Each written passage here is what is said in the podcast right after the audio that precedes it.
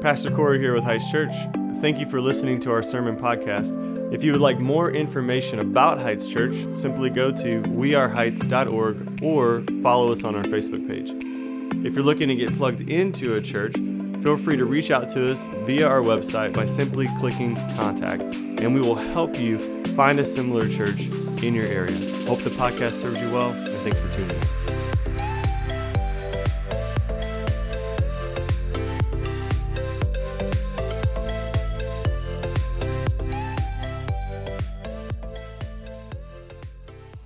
Good morning. Excited to be here with you. If you're a guest in the house, my name is Corey, one of the pastors on staff. Get to be your uh, teaching pastor uh, today. And so, uh, to kind of get you caught up on where we're at, we're currently in a series in 1 Corinthians called Corinth Q&A, looking at 16 chapters in the book of Corinthians, 16 questions that we believe uh, could have been asked uh, during that time. And so each week we've uh, been looking at a different question. And, last week was, What is Christian liberty? And so, within the context then of what is Christian liberty, if you missed that sermon, grab that sermon.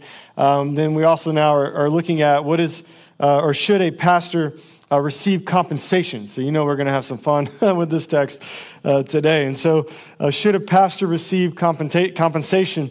I think it's an interesting question.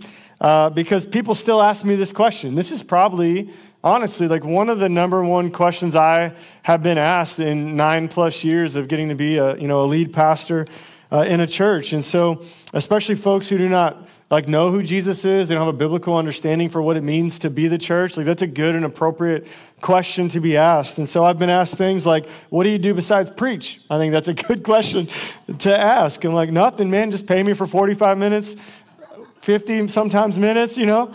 A week or, or get asked a lot like well do you have another job? Is being a pastor your only job? And i'm like i don't know how it fit anything else in. It is my only job yes. And uh, how do you get paid? I got asked that question uh, two weeks ago at jiu-jitsu. I had a guy ask like how do you how do you get paid? So i talked to him about uh, tithing which we don't talk a lot about at heights but we're going to today. And um, why don't you uh, get a real job? That's a fun one for me. And so why don't why don't you just get a real job? I'm like well that's that hurts a little bit. You know, it's like, would you say that to anyone else in any other form of non for profit organization? You wouldn't say that uh, to them. And so, especially then, whenever I was uh, fundraising, when I had to fundraise initially, before any of you showed up, it was just seven of us that thought this was a good idea, not the hundreds of people that call this home now. I had to raise, got to raise, uh, raised $114,000 in eight months, and $35,000 of that was my salary. So I got in it for the money, you know, and um, but people said the most harsh things to me that you could ever imagine. Why would we give you money? Why don't you just go to another church? Does the world really need another church? And so there's a lot of things that I have been asked, but I will say, I know you're not some of you may be church planters eventually fundraising was the best thing that ever happened to your pastor because it puts you in a puts me then in a position to say do i really believe what i say i believe and do i really believe god is calling me to do what i believe he's calling me to do and nine out of 10 people of that list of 300 names will tell you no. Nine out of 10 will tell you no. And it was hard, but it was great for our family. Should a pastor be compensated? Is the question. So, a big idea for you is this the pastor's compensation must not outweigh his compulsion.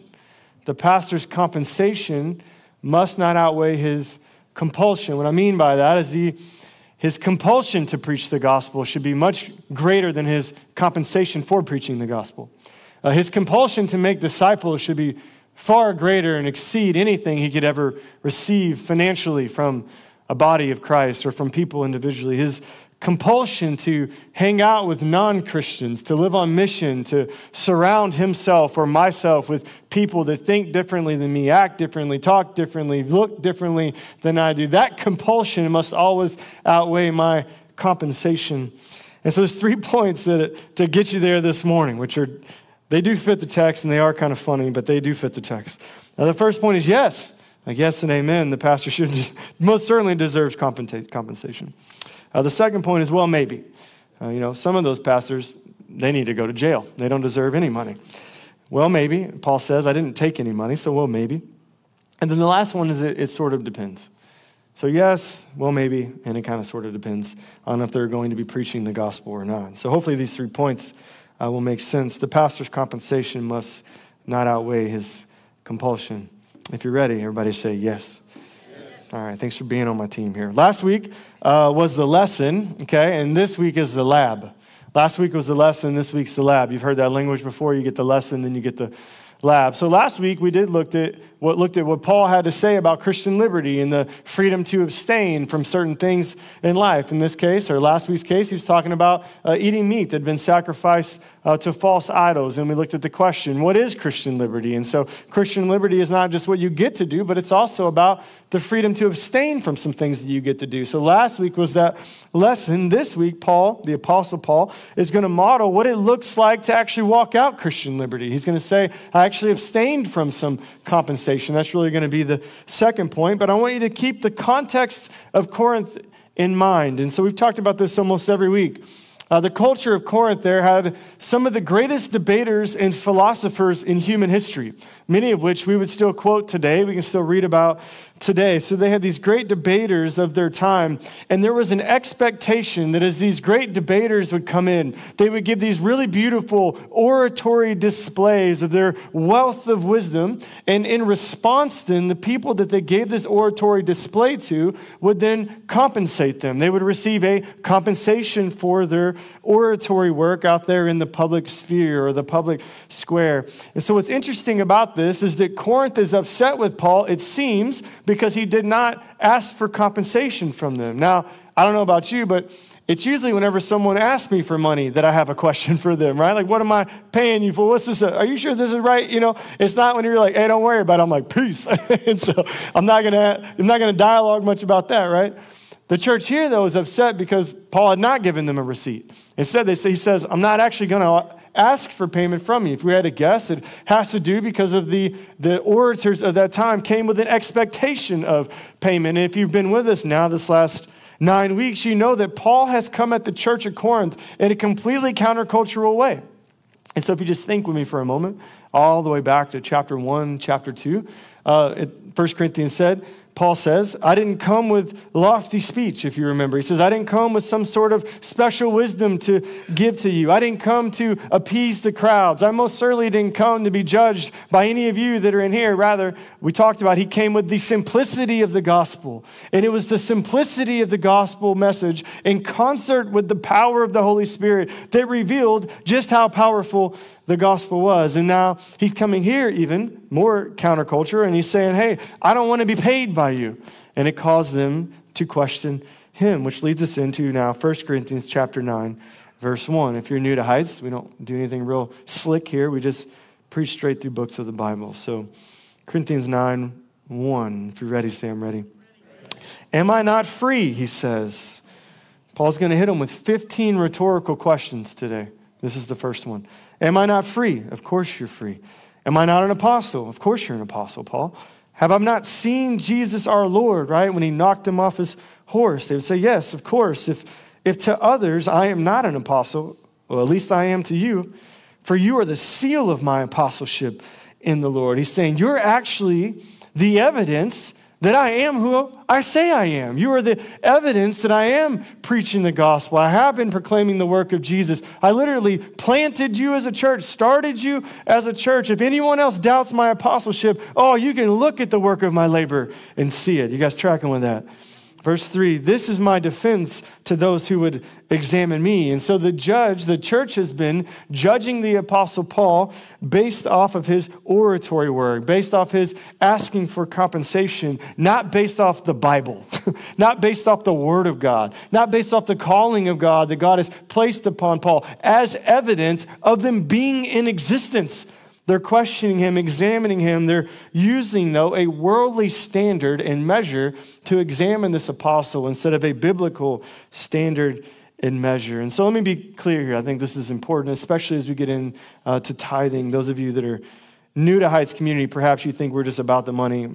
If you've been here longer than six weeks, you know we regularly forget to even mention tithing on a Sunday service. So, with your stories in mind, let me be clear about something.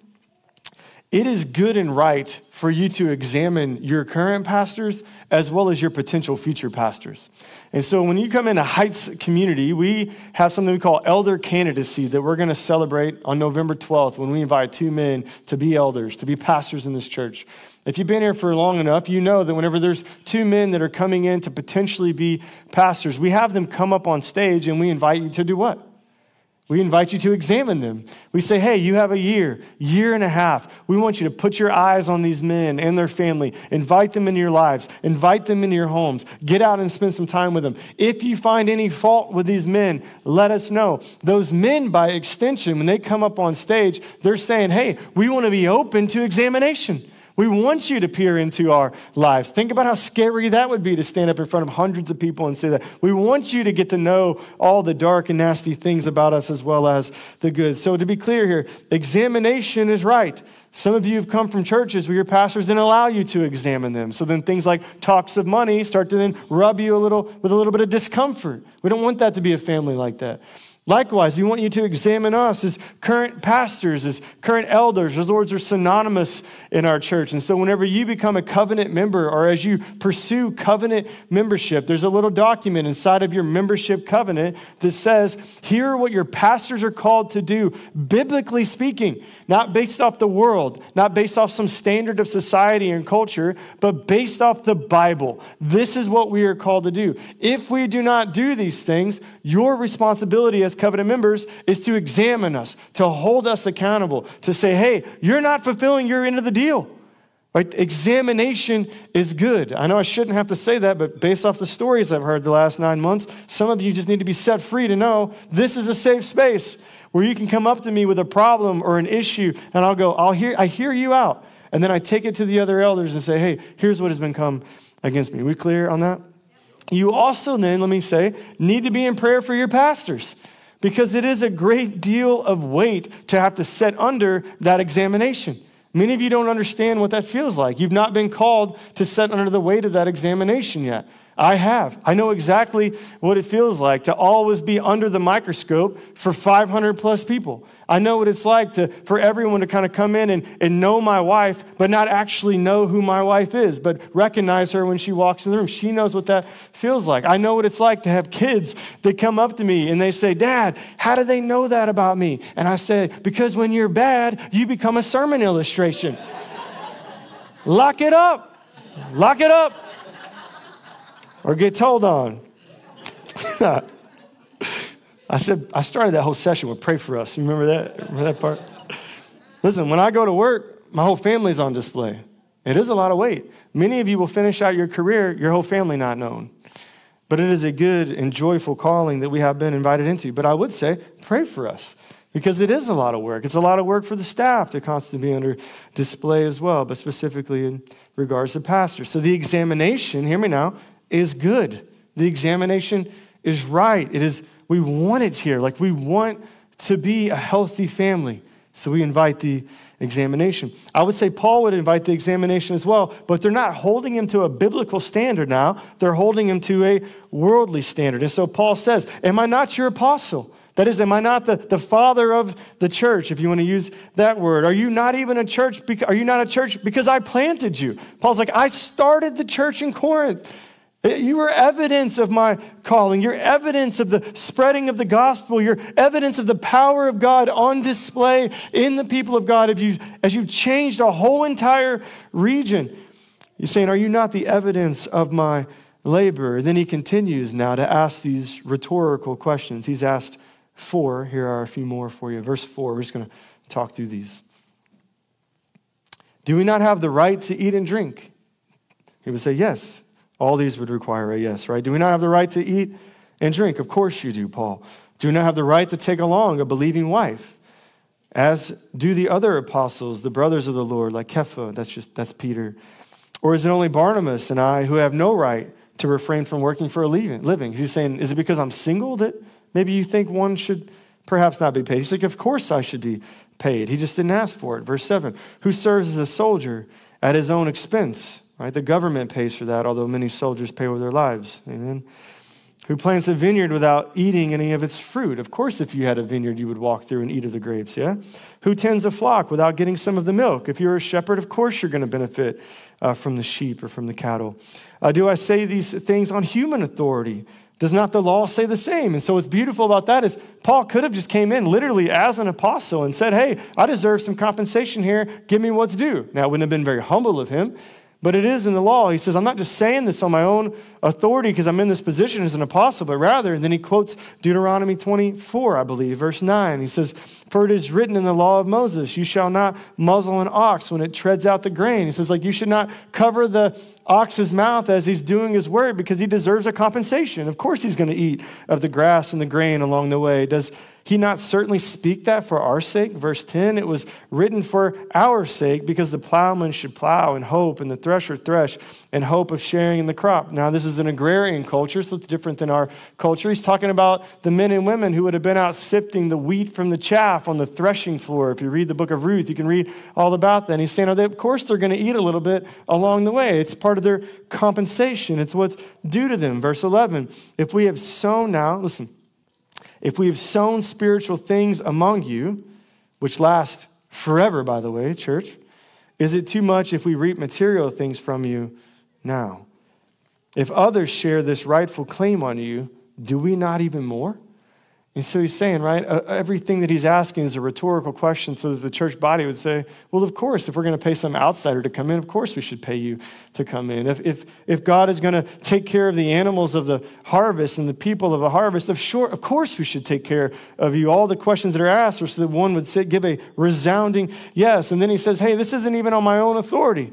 But sometimes Paul, if you read in 1 Corinthians, does say, hey, this is I, not the Lord, that's telling you this as an apostle. But here he says, no, no, no. This isn't on my authority. This is actually in, in accordance with the law. This is what you've been commanded to do based off of the book of Deuteronomy. If God's not going to take care of the ox and the humans, like, should you not also model what is being modeled here. And so there was a resounding yes and amen. Should the pastor be compensated? Should the apostle, in this case here, be compensated? Of course he should. At the same time, though, at the same time, recall the big idea if you wrote it down.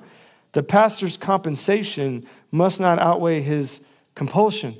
The pastor's compensation must not outweigh his compulsion. Should pastors be compensated? Absolutely yes and amen.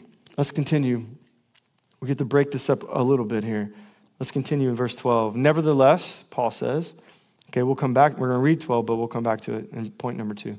Nevertheless, we have not made use of this right, uh, but we endure anything rather than put an obstacle in the way of the gospel of Christ. Do you not know that those who are employed in the temple service get their food from the temple, and those who serve at the altar share in sacrificial offerings? In the same way, the Lord commanded that those who proclaim the gospel should get their living by the gospel. So Paul is very clear. There is a resounding yes, and then he says, nevertheless, which we will come back to here in a moment. He says, of, of course. And so he hits with some more rhetorical questions here. He says, Did the priests not eat the meat of the sacrifice? You'd say, Of course they do. There's a lot of things I want to say about that, but that's worth saying. Let's say it. He says, do the, do the priests not get to eat the meat of the sacrifice? Of course they do. Listen, there are a lot of pastors in the world that eat a little bit too much meat. They take a little bit too much than what they're, a little bit more than what they're owed. And you can see those cats flying around in jets, and you see their faces on the front of books, and they are an abomination to the Christian faith. And the Lord has a special place for them in hell. Is that clear enough? We do not stand for a prosperity gospel. Don't get it twisted just because we're talking about tithing, okay? There are some that take too much take a little too much off the bone. And so do the priests and I get to eat of the sacrifice. He's saying, yes, the Lord, listen, the Lord provides for the workers of the temple through the people of God. Let me teach you about the tithe, because it is important. The tithe here is literally a tithe. A tithe means 10%. A tithe means 10% of everything whenever it came to Israel, not just finances, kind of like what we think about it in America. It was 10% of everything. The tithe was 10% of their material resources. It was 10% of their financial resources. It was 10% of their agrarian resources when it came to their livestock. Literally, it was uh, 10% of their land. The, the people of God were meant to leave 10% of the land for the Levitical priest so that they would always have a place to harvest and a place to eat, a place to work, and so on and so forth. So they'd always have a land to be able to build temples. And so it was 10% of literally everything that had been given to them. And when you look at 10% of your whole entire situation, your whole portfolio, that's like 40% of their giving was unto the temple. That's how they had sacrifice. It's how they had the beauty in the temple. It's how they, everything was accomplished was through the people of God by the command of God. In 2 Corinthians, Paul tells the church to respond to the gospel he doesn't say, hey, give your money because I'm legalistic or give your money because this is some religious attempt to be able to earn more for myself. He says, no, with the gospel in mind, church family, you respond to the tithe. Like you respond in a tithe. You look at all that Jesus has done. He's lived the perfect life. First off, he left his kingdom to come here. And then he lives the perfect life. And then he dies the most humiliating death. And then he resurrects to new life. And then he sends you his very power. And he bursts a church. And then literally, we now, 2,000 years later, can look across human history with space and science and time. And we can go, there has literally never been an explosion of a message of the, like, like the gospel in human history across every culture and time and space and language, across men, women, and children for millennia. Like, if anything, because Jesus has come, the tithe does not decrease. If anything, because of what Christ has done, the tithe only increases because of what he's done. Does that make sense for you? You're like reluctantly nodding because we're talking about money, but it's true. Like, I think, I think so. I just don't want to respond to it today, you know? Second Corinthians, though, he says, now, with that in mind, this is the next letter, he says, with that in mind, the church body is called to give joyfully, right, generously, sacrificially, and in proportion to their income. And he says you're called to give generously. The only way you can give generously is if you believe you've been given to generously in Christ. Otherwise, it'll just be flippantly, not generously. Those are two different things. The only way that you can give sacrificially is if you've looked upon the cross of Christ and you've seen the sacrifice of the King of Kings and the Lord of Lords as the firstborn Son of creation hanging in your place, willingly hanging in our place for the redemption of our sins. That is a sacrifice. You have to know that sacrifice to be able to give sacrificially. And then he says you give in proportion to your income. And that's important because there's some cats that'll get up on a stage and say, hey, you need to give everything. Or they'll say something ridiculous like, I just feel the Lord telling me somebody's going to give $100 today. You're like, get out of here. Change the channel, channel 4 at 3 a.m. or whatever you're looking at. That's called a prosperity gospel. And they'll get up and they'll say, hey, if you give money, God will give you favor. If you give some, oh, if you just give some money, God will give you relationship. Oh, he'll heal your grandma. He'll, that's nonsense. You can give every dollar you own, and you might walk out the door with pancreatic cancer. We have no idea what the Lord is going to do. You don't give so you get anything. That's a prosperity gospel. You give because you've been given literally everything. At the same time, you don't do a poverty gospel where these cats walking around without shoes on like it's for Jesus. He's like, I gave you the grace of shoes. Put on some shoes, God. That's why he made them, you know? But they walk around with nothing and like, oh, it's for Jesus. And it's like, no, Jesus gave everything so that you could have much. Not so that you would spoil yourself in that way, but so that you don't have to walk around without some doggone shoes on for the name of Jesus. For Israel, the tithe was 10% of their money, their food, their livestock, their resources, literally all of their materials. This is how everything was sustained. And I, would, I want to reiterate again the tithe has not decreased in Christ, although we have been set from the, from the law. That is true. If anything, the tithe has only increased because we know exactly what Christ has done, and that is that he's done exactly what he said he would. And so the priests now are called to live within their means, dependent upon the people of God. My family has to be on display in front of you, living within my means, just as God has called me to do. And so I would ask you, as your pastor to the people, do you live within your means? Are you living within the means that God has provided for you? And can you see that in your life as evidence of your tithes and offerings? We have a very generous God who has said, You keep 90% of everything I give you, I'll take 10. Let's see who can do more. And then he does an exponential amount. whenever the people of God gather together. Let me ask you some rhetorical questions. Do you believe that God is advancing the gospel in Heights community?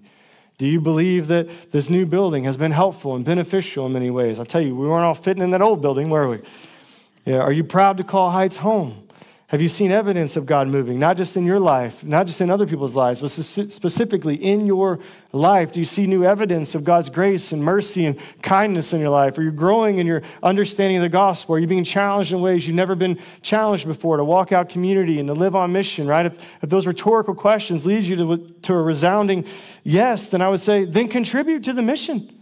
Like, it's not because I'm asking, just because the gospel has called you to respond to the gospel through the word of God. And Paul has said, contribute then. If you believe that the gospel is advancing, then you contribute. And this is a gracious God. And he goes, hey, keep 90. I just said it, but keep 90. I'll do 10. And when my people come together, oh, that's how we support someone like Mike Bird in a culture that will never be self sustaining. That's how we get to, and why we get to pray for someone like Mario, who's moved his whole family here from Mexico to plant a church, right? And we get to come alongside him financially and serve him. This is easy to take care of, right? It's the mission of God. This is part of the mission, but it's the literal mission in sending people out. That's where our dollars go in this church. It's Paul Fernandez who's out there in Bellevue who got to go and plant a church, and you all put together money in a church planting budget. We sent him $10,000 to pay for a seminary. Like, we have a pretty generous church, but there's also some in the room who have not responded. And in so doing, there's a lack of joy you feel right now. You're like, who's Mario? You know why you don't know who Mario is? It's not just because we haven't brought him up on stage in six weeks, it's because you're not invested in the mission. You pay attention to what you invest in. Who's Paul Fernandez? It's not because he hasn't, we haven't had his picture up on a screen in a couple months. It's because in your lack of giving, it reveals a lack of mission. You're not on mission. You're on, well, you're on mission for some things, but it ain't Christ like. There's a lot of things we tithe to. This ain't in my notes, this is free. There's a lot of things you tithe to right now. Altar of Lululemon, Netflix, subscription software that you forgot about, you still tie into it. Fast food, things that are just killing you that we give our money to because it makes us feel some type of way. Nothing will give back to you better than the gospel of Jesus Christ. Period. Is it right for Paul to say, take compensation? Yes and amen. Is it right for Paul to not take compensation? Yes and amen. Second point is, well, maybe. Well, maybe. I did snicker because that is where I wrote. Some of those cats need to go to jail. So uh, Paul slips in there, right? Uh, verse 12 and 15. I'm going to put them both up for you. Uh, verse 12, I said we'd come back to. He says, Nevertheless, we've not made use of this right, but we endure anything rather than put an obstacle in the way of the gospel of Christ. We'll come back to that. Verse 15 now, where we're landing here, but I have made no use of any of these rights, nor am I writing these things to secure any such provision. For I would rather die than have anyone deprive me of my ground for boasting, boasting in Christ, that is. And so, Paul, it makes sense then he would not take compensation from the people of God there in Corinth because they believed, listen to me, they believed that their giving compensation is what gave power to the message. Like they believe that if one was to come in and ask for something from them, if they were to give money, right, the more they gave, well, then more powerful the message would be. Does that make sense for you? And so Paul comes in and he's like, I ain't asking for any money because the gospel is all the power that it needs. It is the power of God on display for people. He's saying, You are the power of God on display as evidence of your salvation, as evidence of the church being planted, that you cannot add or subtract to the gospel. There is no such thing as Jesus plus, right? There's no such thing as Jesus and. There's Jesus coming, life, death, burial, resurrection, and that is enough. And so he's being clear with them, right? He doesn't need them to pay because if they do, they might think that they've done something more than what the power of the Holy Spirit has done. That's the context of the scripture. So, is it appropriate to take compensation? Yes. Is it inappropriate or, un- or not appropriate at times? You could say, well, maybe. Well, maybe. And there's a lot of different reasons why one might not take compensation. So, I'll just tell you some of my personal reasons. First off, I don't know if y'all know this, uh, but the Lord blessed me with a holy hottie down here. Uh, who, who also happens to be a nurse practitioner. So she's like a sugar mama as well, right? And, and so there's, there is a reality here for me, right? Where we, from the beginning of our church plant, have always taken less compensation because we knew the trajectory of our, we had an idea of the trajectory of our careers. And so the reality is, like, I've always made a little bit less than another pastor in my position with the church size that I have because we financially just don't need some of that compensation, if we're being honest. We're not motivated by money as a family. This is a calling, it is not a career. And it's the church's responsibility to step in and make up some of the finances that we cannot make up. And that's, a de- that's an appropriate reason to take compensation. Now, if you think about that, we do mention Paul Fernandez, who just planted a church in Belleville. He's a single, fam- single earner income in his home. So he makes quite a bit more money than $30,000, $40,000 more than I do because he doesn't have a wife that's working. If there was a time, you need to know, if there's a time where the Lord sets Andrea free from being a nurse practitioner, I would come to the elders. I, would, I wouldn't be like, hey, I need $130,000 more. I would say, hey, we're going to need a little bit of help here. We need a little bit more increased compensation. I think they look and say, absolutely, we believe the Lord has called you to that. At the same time, I get paid to go preach places. Whenever I go preach at other places, somewhere between 500 and $1,000 a pop to go preach somewhere. Now, some pastors, they spend too much time preaching outside of their church because they're too motivated by compensation, right? I regularly do not go places to speak. I've spoke more in the last year than I've spoken nine years anywhere. I don't like to go preach. You're my people. You're stuck with me, okay? You're my people. You're my people. And this is where I want to be. If I go to Paul Fernandez and he tries to pay me, what do I say? I say, bro, you don't have any money. You can't, don't pay. Why would you do that? It's so stupid. Don't pay me. I love you. We give you money. You don't give us money. If we went to Pastor Mike Bird's, right, I would not expect any form of compensation because it would not help in the advancement of the gospel. It doesn't help for Paul to pay. It doesn't help for Pastor Mike Bird to pay. Now you go to Mark Sigma's church, that dude's got like 1,600 people in that mug, right? like, thank you for your financial donation to the Johnston family. thank you so much. And so there are times there are countless scenarios why one would say no. We regularly say no in our family. We typically just say no by not going, um, but we would regularly say no to our brothers, even our brothers just in the area that we love and, and get to do ministry with. We don't expect any compensation from them. And so this is important, okay? It's not that, I know it's not that big of a deal, but I'm going to encourage you uh, here a little bit and discourage you a little bit. An encouraging discouragement for you. Not everyone will be called to the pastorate, okay? I pray that some of you men are. Praise the Lord if He calls you. Not everyone will be called to the pastorate, but everyone in the room is called to be a missionary if you profess faith in Jesus Christ. And so, to quote, quote the great Charles Spurgeon, he says, Every Christian is either a missionary or an impostor. Every Christian is either a missionary or he's an impostor or she's an impostor. Some of you now think you have a career, but you have a calling. And the problem you have with your job, your boss, your vocation, the reason you don't want to wake up in the morning, afternoon, or night and go to work is because you still think you have a career, but the Lord has placed upon you a calling. And you need to hear the word of the Lord today.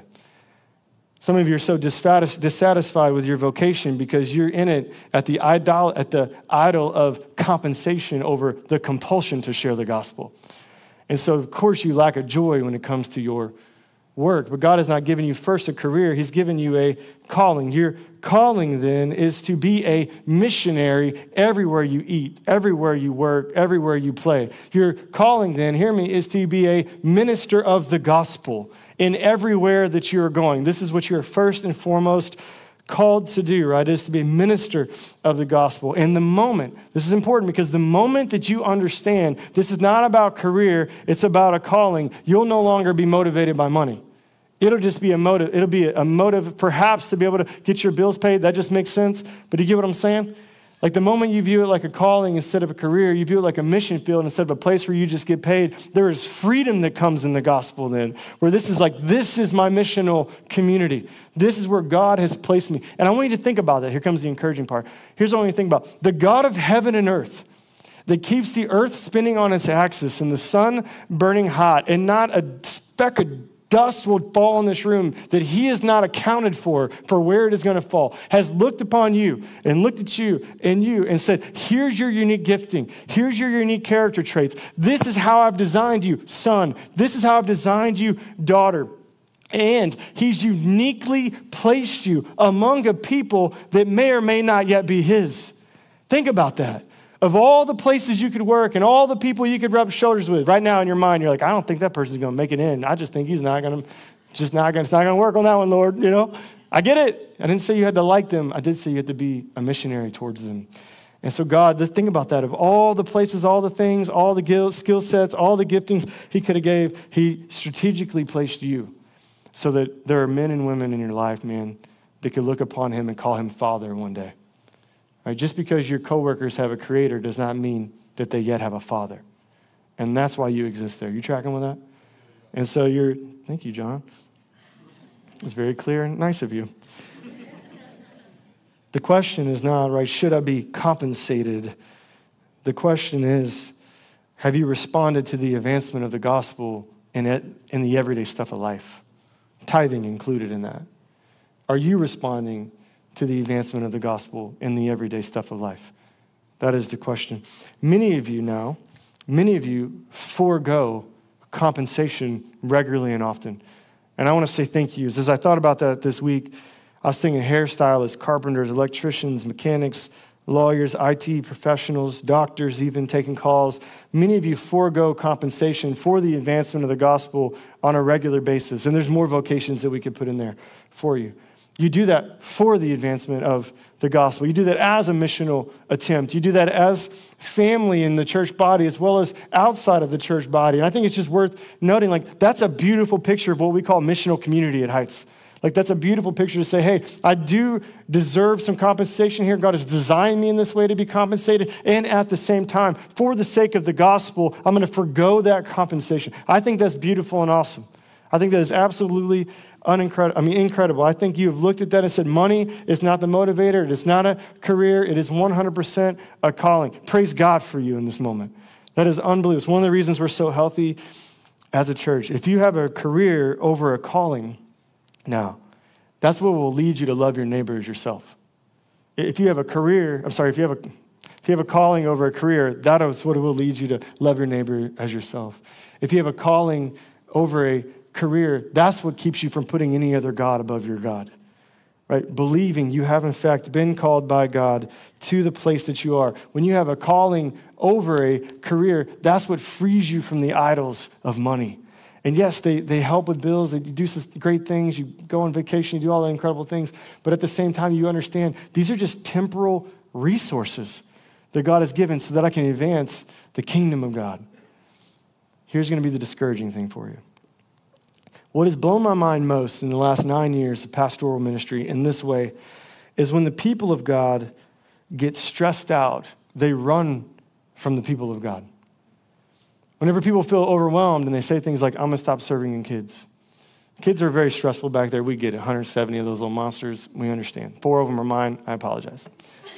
I'm to stop serving on hospitality because, and so let me just ask you a couple questions. Do you really think, in light of serving, we'll get the money in a second, of all the things you have going on in your busy calendar, that running from the people of God is going to be the thing that brings you rest? And in, the same token now, people get stressed, they get anxiety, finances get tight. And instead of doubling down on Jesus, stepping out in faith, I mean, really like putting yourself in a position for a living God to actually have to be living now. I mean, really putting your money where your mouth is, so to speak. Eh, paying for gymnastics, paying for jujitsu, paying for tumbling, paying for cheerleading. That's just my family. Paying for soccer. You really think of all the busyness in your life and all the things that you're tithing to to receive something, that not giving to the Lord is going to be the thing that brings you rest. See, there's a lot of spiritual disciplines that you can live out and not actually require any faith. But whenever it comes to finances now, it actually requires you to profess some faith in a living God because He's going to actually have to make something happen. And, and this important to note here because there's a direct correlation between the joy of a Christian and the way that they give to the church body. There's a direct correlation. You show me a Christian that lacks joy, and I'll show you a Christian that does not financially invest in the mission of God. Because there's no way you can like look around at all that the Lord is doing, like in your life and the life of others, around your neighborhood, in your city, the incredible things that the people of God get to accomplish, be sowing into that, investing in that financially, and you just go meh about it. There's just no way.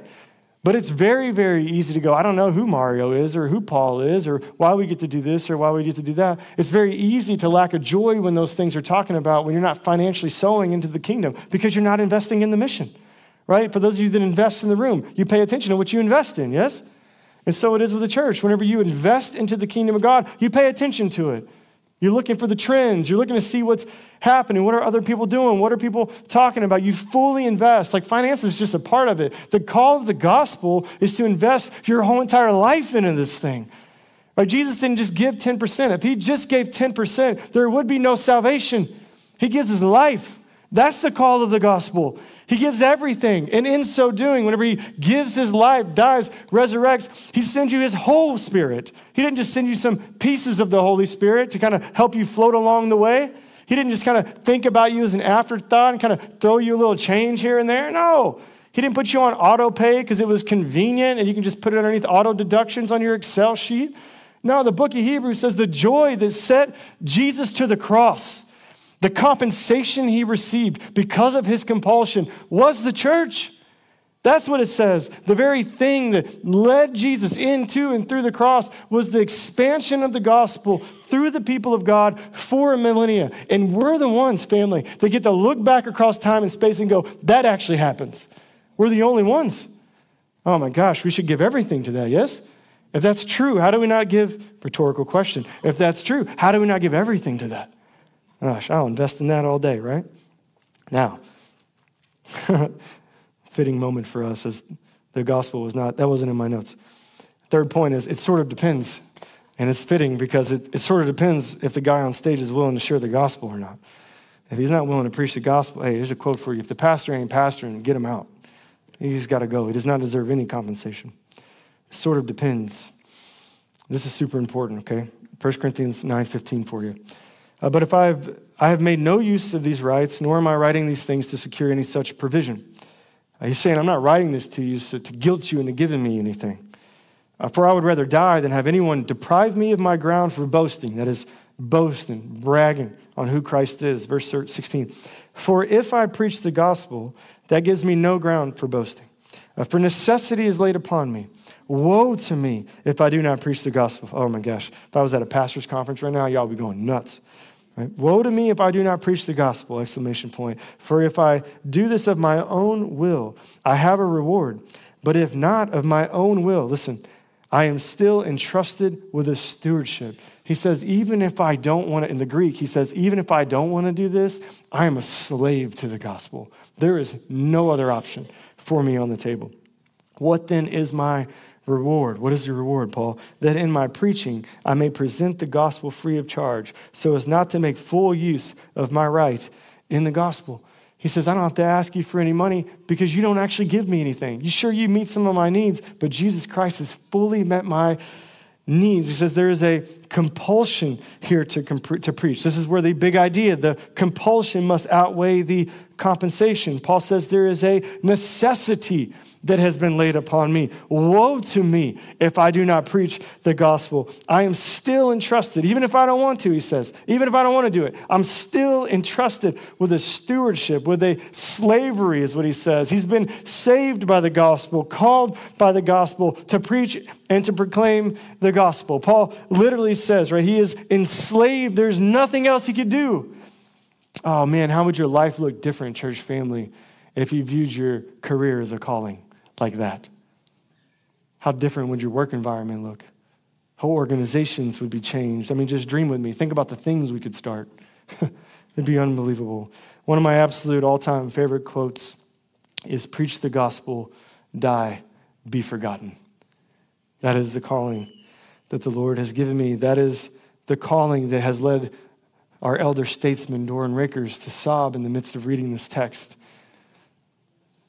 I understand the compulsion uh, to preach. I used this as an illustration earlier, and it worked really well for me. I don't know if it worked well for them, but I'm going to stick to it. Anybody seen the movie The Covenant with Jake Gyllenhaal yet? Just two, three dudes? Okay, cool. Short synopsis of that movie Jake Gyllenhaal's in the military. He has an interpreter. The military promises the interpreter some things. Jake Gyllenhaal gets injured. The interpreter drags him across the desert for three consecutive weeks and, across the mountains uh, for three weeks. The military does not follow through on what they said, and Jake Gyllenhaal is pleading now, pleading with this like general or whatever uh, to do something about it. And he says two things. He says, if this is a debt that could be easily forgiven, do you not think that I would do that? And then he says, there has been a hook placed in me. There is a hook in me.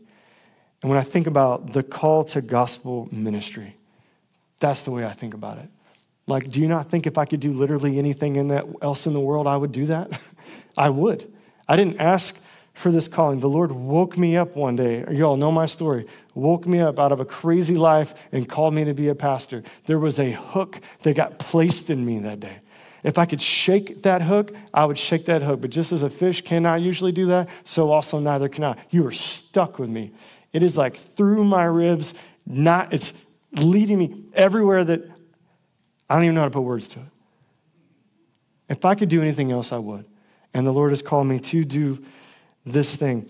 I want you to know today that there is a reality where while you might not be called to pastor, when you start viewing the world around you as a calling instead of a career, I want to tell you that the good Lord can put a hook in you, church family where you cannot wait to get to go preach the gospel. You cannot wait to be a minister of the gospel. All of a sudden, people you don't like a whole lot, you start to find compassion for. People you would rather not be around, you start to be more empathetic towards. When it comes to your money, it's no longer a motivator. You're like, no, this is what the Lord has given me so that I can be generous and I can advance the kingdom of God with His resources, with His time, with everything that He has to give me. And is that hook, man, that just pulls you and pulls you and pulls you into the presence presence of God.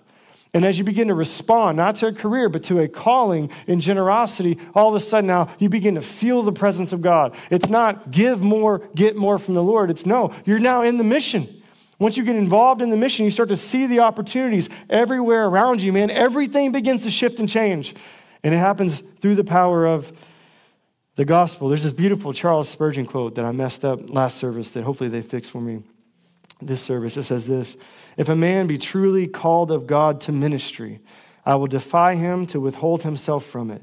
A man who has really within him the inspiration of the Holy Ghost what does it say? Sorry. Man who has in him really within him the inspiration of the Holy Ghost, calling him to preach, cannot help it. He must preach. As fire within the bones, so will that influence be until it blazes forth. Friends may check him, foes critique him, despisers sneer at him. The man is indomitable, that is unable to be defeated. The man is indomitable. He must preach if he has the high call of heaven. Yes, this is for the pastorate. I want you to hear me though. It can also be true for you. You can be indomitable in the workplace. That's what the power of the ghost does.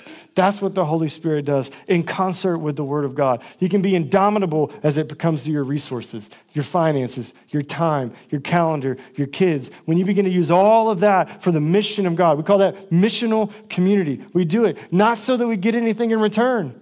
We don't do it for a prosperity gospel.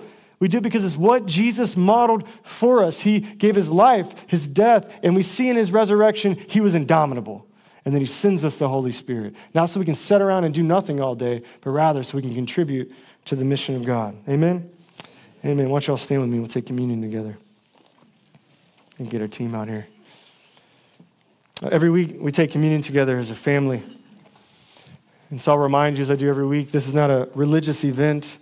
Uh, partaking in communion together like this is what we call a redemptive event.